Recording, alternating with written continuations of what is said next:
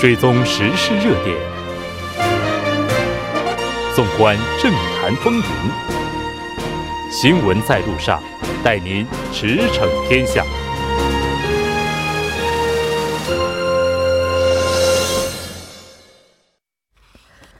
了解最新热点焦点，锁定调频一零点三新闻在路上。在接下来的半个小时，将为您带来此时此刻主要新闻聚焦分析以及数据有话说。广告过后马上回来。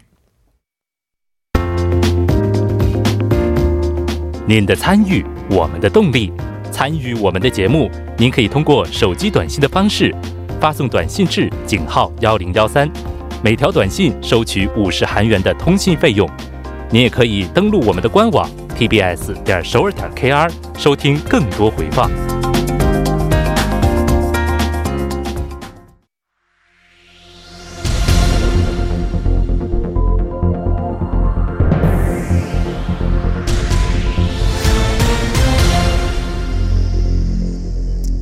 此时此刻，主要新闻。接下来把时间交给新闻播报员孙志武，我们稍后再见。下面是本时段新闻：美国对伊朗禁油令豁免将于五月二号到期。美国政府宣布将不再延长临时豁免期，不给予韩国和日本等八国进口伊朗原油的制裁豁免。未来若继续从伊朗进口原油，将受到美国的刺激抵制制裁。美国政府称，伊朗政府利用原油出口获取的收入来开发导弹等武器。做出上述决定的目的是为了切断伊朗的主要收入来源。进口伊朗原油最多的国家为中国，然后是韩国、印度和日本。对此，中国提出强烈抗议，这这是美国单方面的措施。韩国企业也需从伊朗进口大量原油。韩国政府表示。将为反映韩方立场竭尽全力。美国将不再设伊朗原油进口制裁豁免的消息传出后，国际油价高位震荡。西部德克萨斯产原油五月份期货价格和布伦特原油价格创六个月来新高。下一条新闻，统一部今天发表称，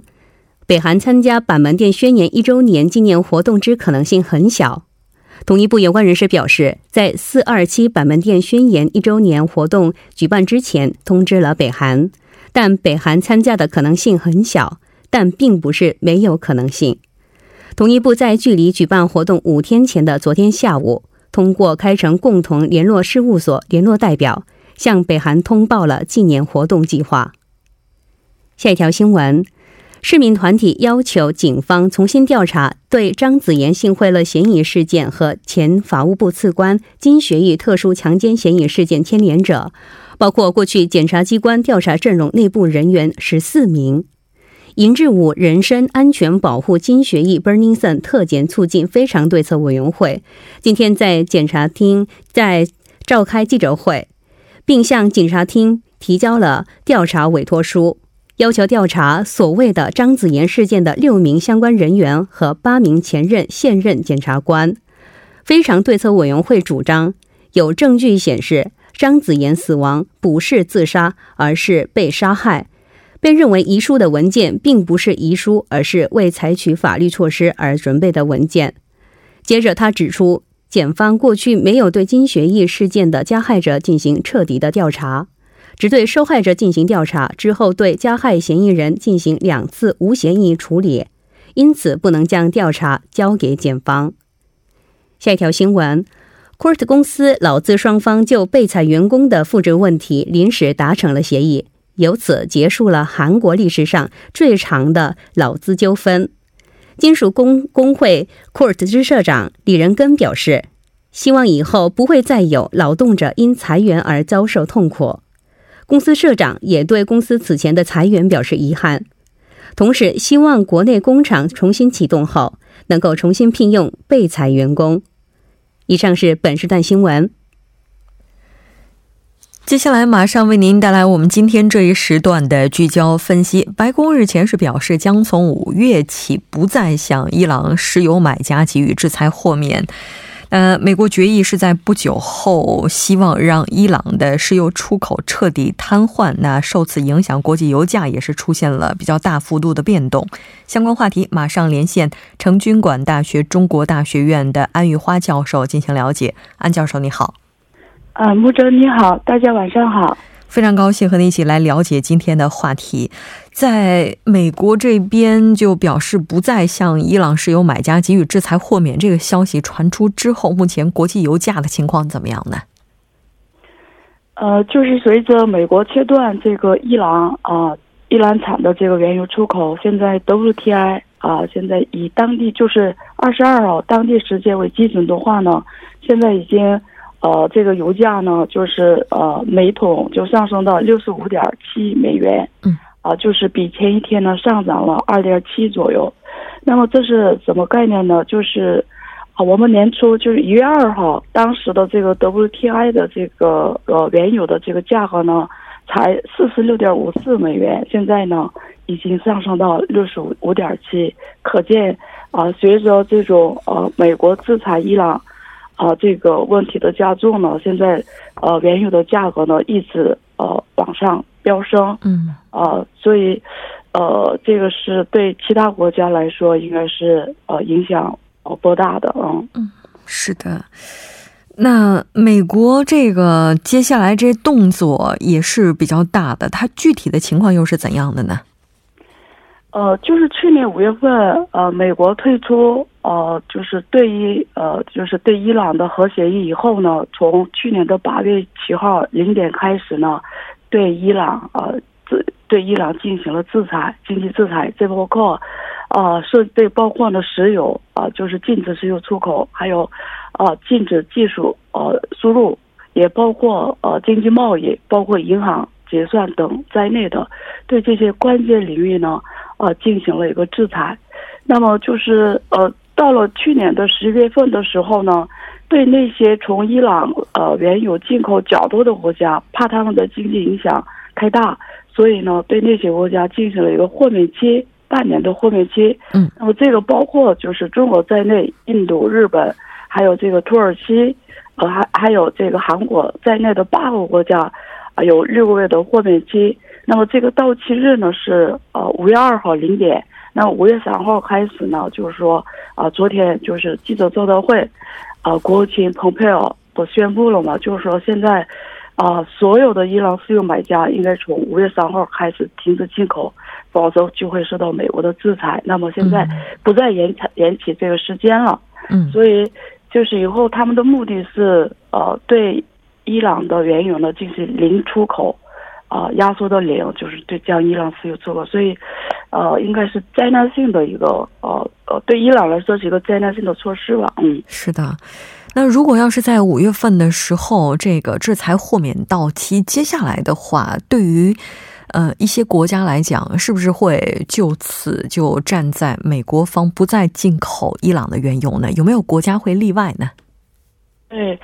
现在就是从今天的这个各个国家的新闻的一些呃官方的这个负责人发表来看的话呢，现在表示提出就是啊反对的呢，啊其实印度也有不满，但是比如说中国现在啊外交部的发言人耿双呢他已经说了，就是说。啊，中方一贯反对美国美方的这种实施单边制裁和所谓长臂管辖这个措施，所以啊，现在中国政府呢可能致力于啊，因为维护要本国企业的合法权益嘛，所以中国政府的整个现在方向呢是啊，愿与国家就是其他国际的一些力量，比如说包括欧欧欧盟在内的。呃，希望就是促进国际农业市场稳定发展，做积极呃建设作用嘛。但是从中国的角度看这个问题呢，确实中国处于一个两难的境呃境地。因为如果一旦制裁的话，那肯定中国的经济带来很多不利影响。嗯。但是你要听从美国吧，啊，中国已经属于 G two 的大国啊，会形象会带来一些损坏，而且跟伊朗呢，在一带一路中东国家啊，包括这个呃。美元就是我们人民币的国际化在内，在战略上啊有很多的一一个合作关系的一个重要的国家，嗯啊，所以就是说，呃，你你你你又这个违背美国吧，那就是以后他肯定要制裁的。那么现在中国经济在下方压力很大的情况下，啊，这个也可能是加大另一个就是困难。所以就是从中国角度呢，现在是，呃，两难境地应该怎么办？这可能中国领导人应该是现在比较比较头头疼的。但是方向呢是想，想跟国际势力一起去说服这个美国呢延长。啊，这个期限吧，应该是，嗯嗯，延长这个制裁豁免的期限，对对对，期限对。对于韩国来讲的话，这个情况呢是从伊朗进口的石油占到总进口的大概。不到百分之十，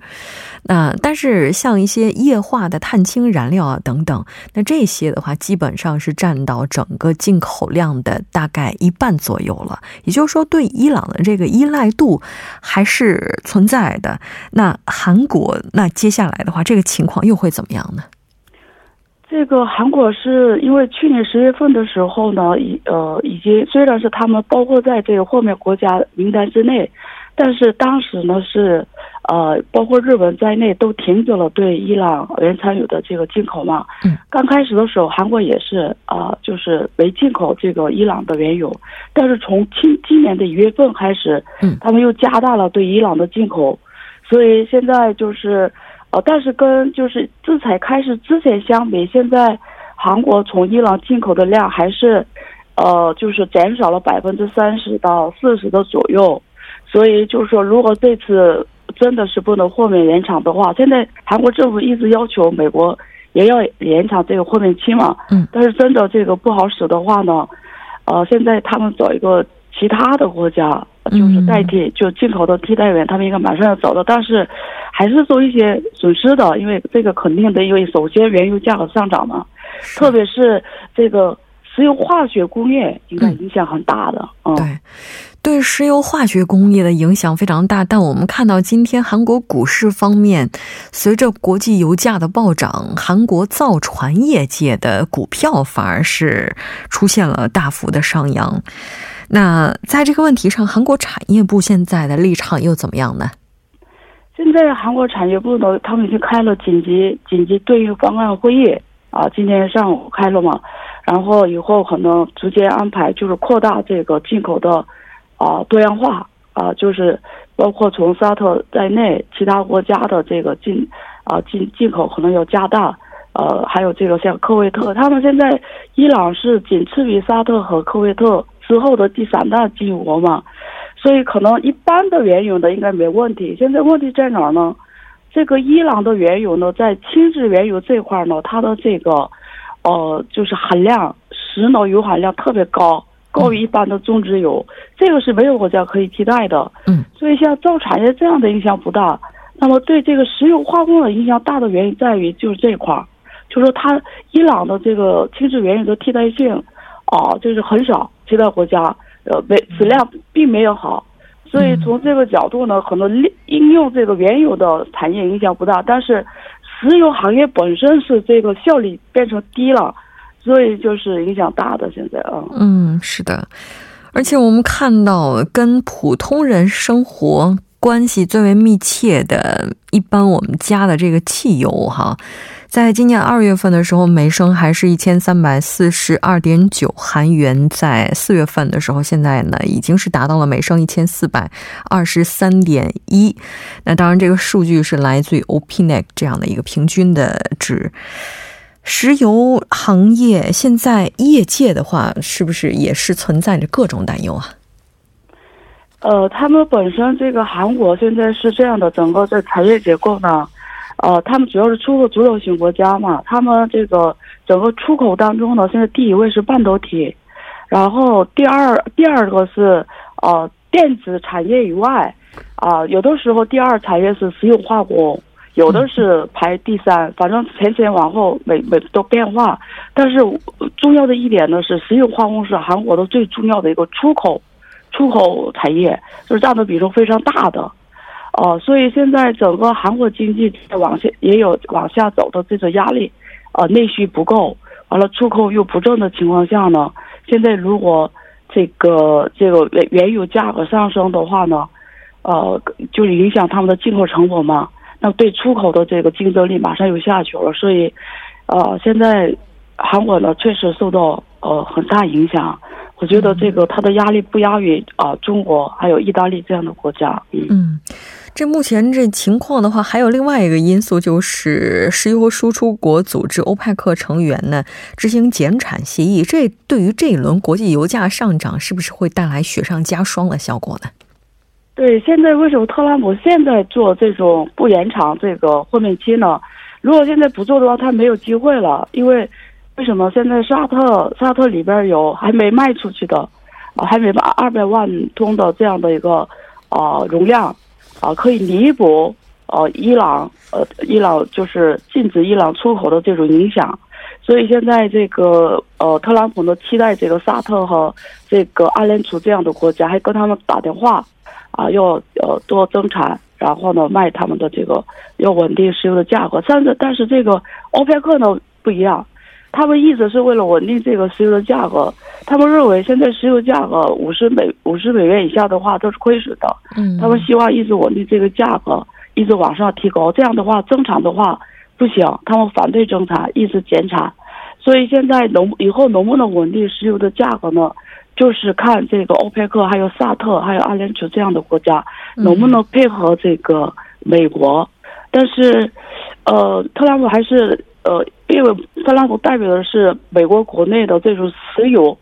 呃，石油化工这些采伐的利益，他是他们压迫这个特朗普搞这个问题，就是加强制裁嘛。所以这个我我觉得这个沙特、阿联酋这样的国家会配合这个呃美国的立场，但欧佩克呢，看看吧，这个这个他们是立场是有点。微妙的啊，还要观望。这伊朗方面的话，我们看到也是在日前的表示，如果美国执意的要执行这样一个措施的话，这个将会关闭霍尔木兹海峡。当然，这个消息的话，它带来的影响，如果真的会去这样做的话，带来影响也是非常巨大的。对对，有可能采取军事行动哦，那就变成灾害了。对，是的，那现在。嗯，对于这个国际油价，所以说在接下来的一段时间之内，还是很难去对它进行一个预测，是这样吗？对，现在特别是如果霍尔木兹海峡如果真的是啊给封锁的话，现在影响最大的是这个韩国、中国、日本和印度，因为他们的原油都从呃这边进来的呃非常重要的通道，百分之八十五左右。对，是的，嗯。非常感谢安教授带来今天的这一期节目，我们下期再见。好的，再见。接下来关注一下这一时段的路况、交通以及气象信息。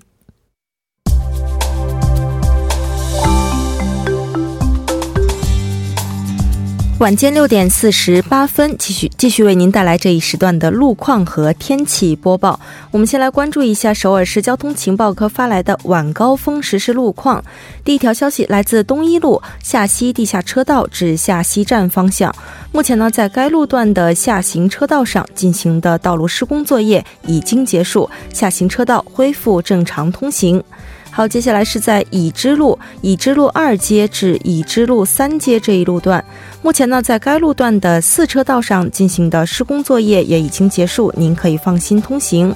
好，下一则路况来自盘浦大路盘浦大桥南端至盘浦高架车道这一路段。在三十分钟之前呢，停靠在该路段一车道上的故障车辆，目前已经被负责人员移至下行车道上进行处理。同时呢，在该路段的后续路段的一车道上，刚刚发生了一起追尾事故。目前呢，该路段行驶车辆较多，路况复杂，属于事故高发路段。还望途经的车主们保持安全车距，小心驾驶。好，我们继续来关注一下天气。目前时段，中青道和南部地区呢有小到中雨，降雨呢会在今天的晚间时段开始扩散至首都圈和江原道等地区。本轮的降雨预计会在明天的上午时段开始逐渐结束。那雨天路面湿滑，请公众参考天气状况，合理安排出行时间。好，我们来看城市天气预报：首尔小雨转阴，十六度到二十五度。好的，以上就是这一时段的天气与路况信息，我们稍后再见。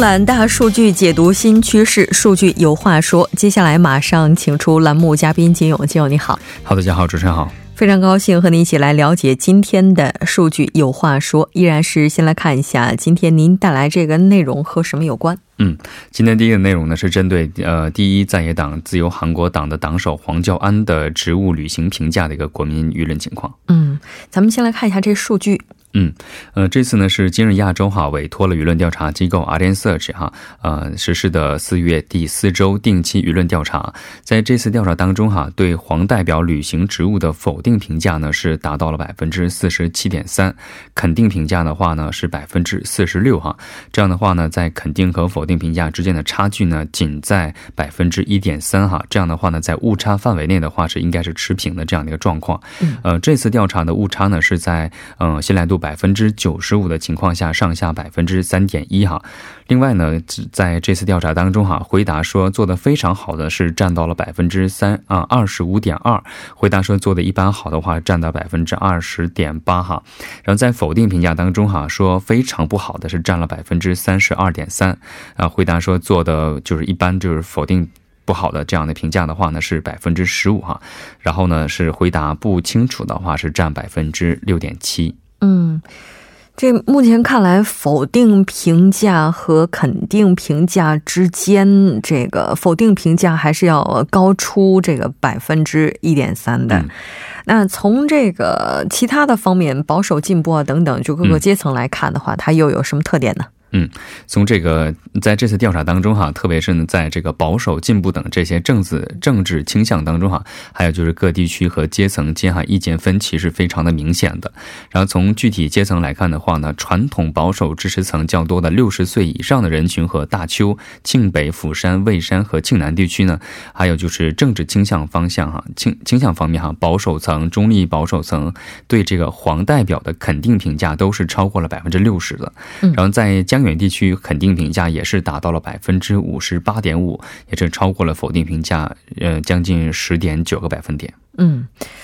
那从这个另外一个角度来看，哈，进步倾向层这边给他的评价又有多高呢？嗯，在这个进步倾向层当中哈，它是结果是截然相反的哈。呃，进步倾向层较强的三十到四十岁人群和全南光州、全北首尔经济仁川地区，呃，然后呢，政治倾向方面的话是进步层、中立进步层等这些地区哈，否定评价是超过了一半。嗯，然后其中呢，首尔是较为特别的哈，肯定评价也是达到了百分之十四十二点四这样的一个数据。然后呢，在民主党支持层较多的进步层和中立进。步层，还有就是否定评价是分别是百分之七十七点七和百分之七十一点八哈，然后呢，在这个呃就是保守层当中哈，否定评价呢也是达到了百分之四十七点九，呃也是高于肯定评价的。嗯，也就是说，在政治倾向色彩比较浓的这个区域，基本上对他的评价也是和这个区域基本相符。嗯，哪些地区就就是说目前看来这个数据并没有出现特别大的。差别呢？嗯，这个持平状态下的地区呢，是在这个大邱、青州、世宗和五十多岁人群当中哈，这个赞成和否定的误差范围内是持平的这样的一个状况。在青州地区哈，肯定和否定评价分别的话是百分之四十九点二和百分之四十六哈。然后在五十多岁人群当中的肯定和否定评价分别是百分之四十九点一和百分之四十五点二哈。这样的话，在误差范围内的话呢，也是一个持平的这样的一个状况。然后呢，阿联 search 的这个所长哈金美贤对此呢表示呢，黄代表呢对文在寅总统文这个政府哈等进行了一个相当严厉的这样的一个呃发言哈言论。然后虽然有人担心呢这样的话呢，黄代表所在的这个党啊是否会太保守化？然后但是可以看出呢，他在这个凝聚保守支持层方面哈也是取得了一定的呃成功啊。然后这次调查呢是十九号到二十一号啊，以全国一千零二十三名十九岁以上的成年男女为对象实施的啊。然后呢，这次的应答率呢。是在百分之七点一。嗯，这与此相反，咱们也来看一下执政党共同民主党领袖李海赞他的国民舆论调查情况。嗯，然后呢，也是呢，在这次调查当中哈，结果显示的话呢，是对李海赞代表履行职务能力的否定评价呢，是达到了百分之五十四点三哈，也是明显高于了肯定评价。然后对履行职务的肯定评价的话，目前是百分之三十二点五的这样的一个数值。然后否定评价的话，领先了百分之二十一点八。然后其中呢，回答说做的非常好的是占了百分之三十四，然后回答说做的一般啊，就是呃一般的话是占了百分之二十点。三哈，然后呢，回答说做的非常好的是百分之十三啊，然后做说做的一般好的是百分之十九点五啊，然后呢，保留意见的话呢是占了百分之十三点一。嗯，就从这个数据基本上也能够看得出来，现在就。关注度的情况哈，当然从不同的地区来看的话，也是有不一样的一些特点。那这次调查是本月从十九号开始，一直到二十一号，以全韩一千零二十三名十九岁以上的成年男女为对象实施的。嗯，那应答率是达到了百分之七点一。非常感谢金勇带来今天的这一期节目，那我们下期再见。好，再见。整点过后马上回来。